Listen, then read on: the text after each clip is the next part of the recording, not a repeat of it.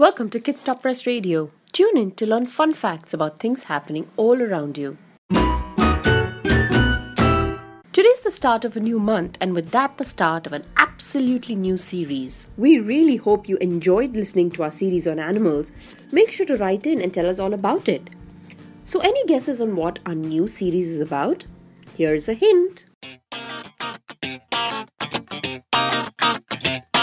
February is going to be all about music on KSP Radio.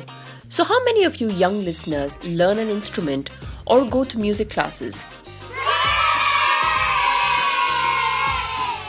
I hope almost all of you said yes because there is nothing more beneficial for your brain than learning music. So, what is special about learning music, you ask? After all, if you are learning to play an instrument, your parents must be always telling you to go practice the same notes over and over and over again. And that takes away the fun of it for you, doesn't it? But it turns out there is a lot of good stuff hidden in that very exercise. Sample this. Music and maths kind of go hand in hand. Wait, music and maths? How is that possible? How, you ask me? Yes, it turns out learning the different aspects of music wires a child's brain to understand maths better. So, when you are reading sheet music or playing scales, your mind is subconsciously learning how to add, subtract, understand fractions, and so much more. Learning songs also helps improve memory and retention skills. Now imagine how that would help you when you write an exam. That's not all. Learning music or an instrument also requires patience and dedication. The two very skills that are absolutely essential life skills that will help you with whatever you choose to do later in life.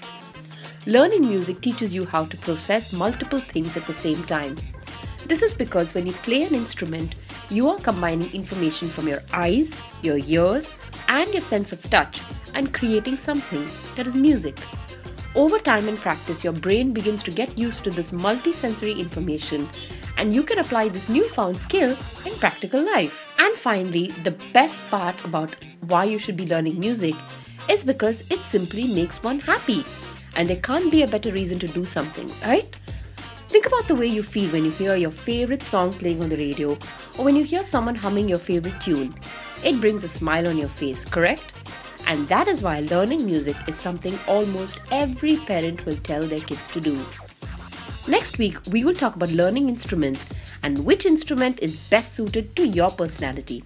Stay tuned for that one. As always, if you've enjoyed this radio spot and want to hear more, make sure to show us some love and subscribe to KSP Radio so you never miss a radio spot from kidstoppress.com.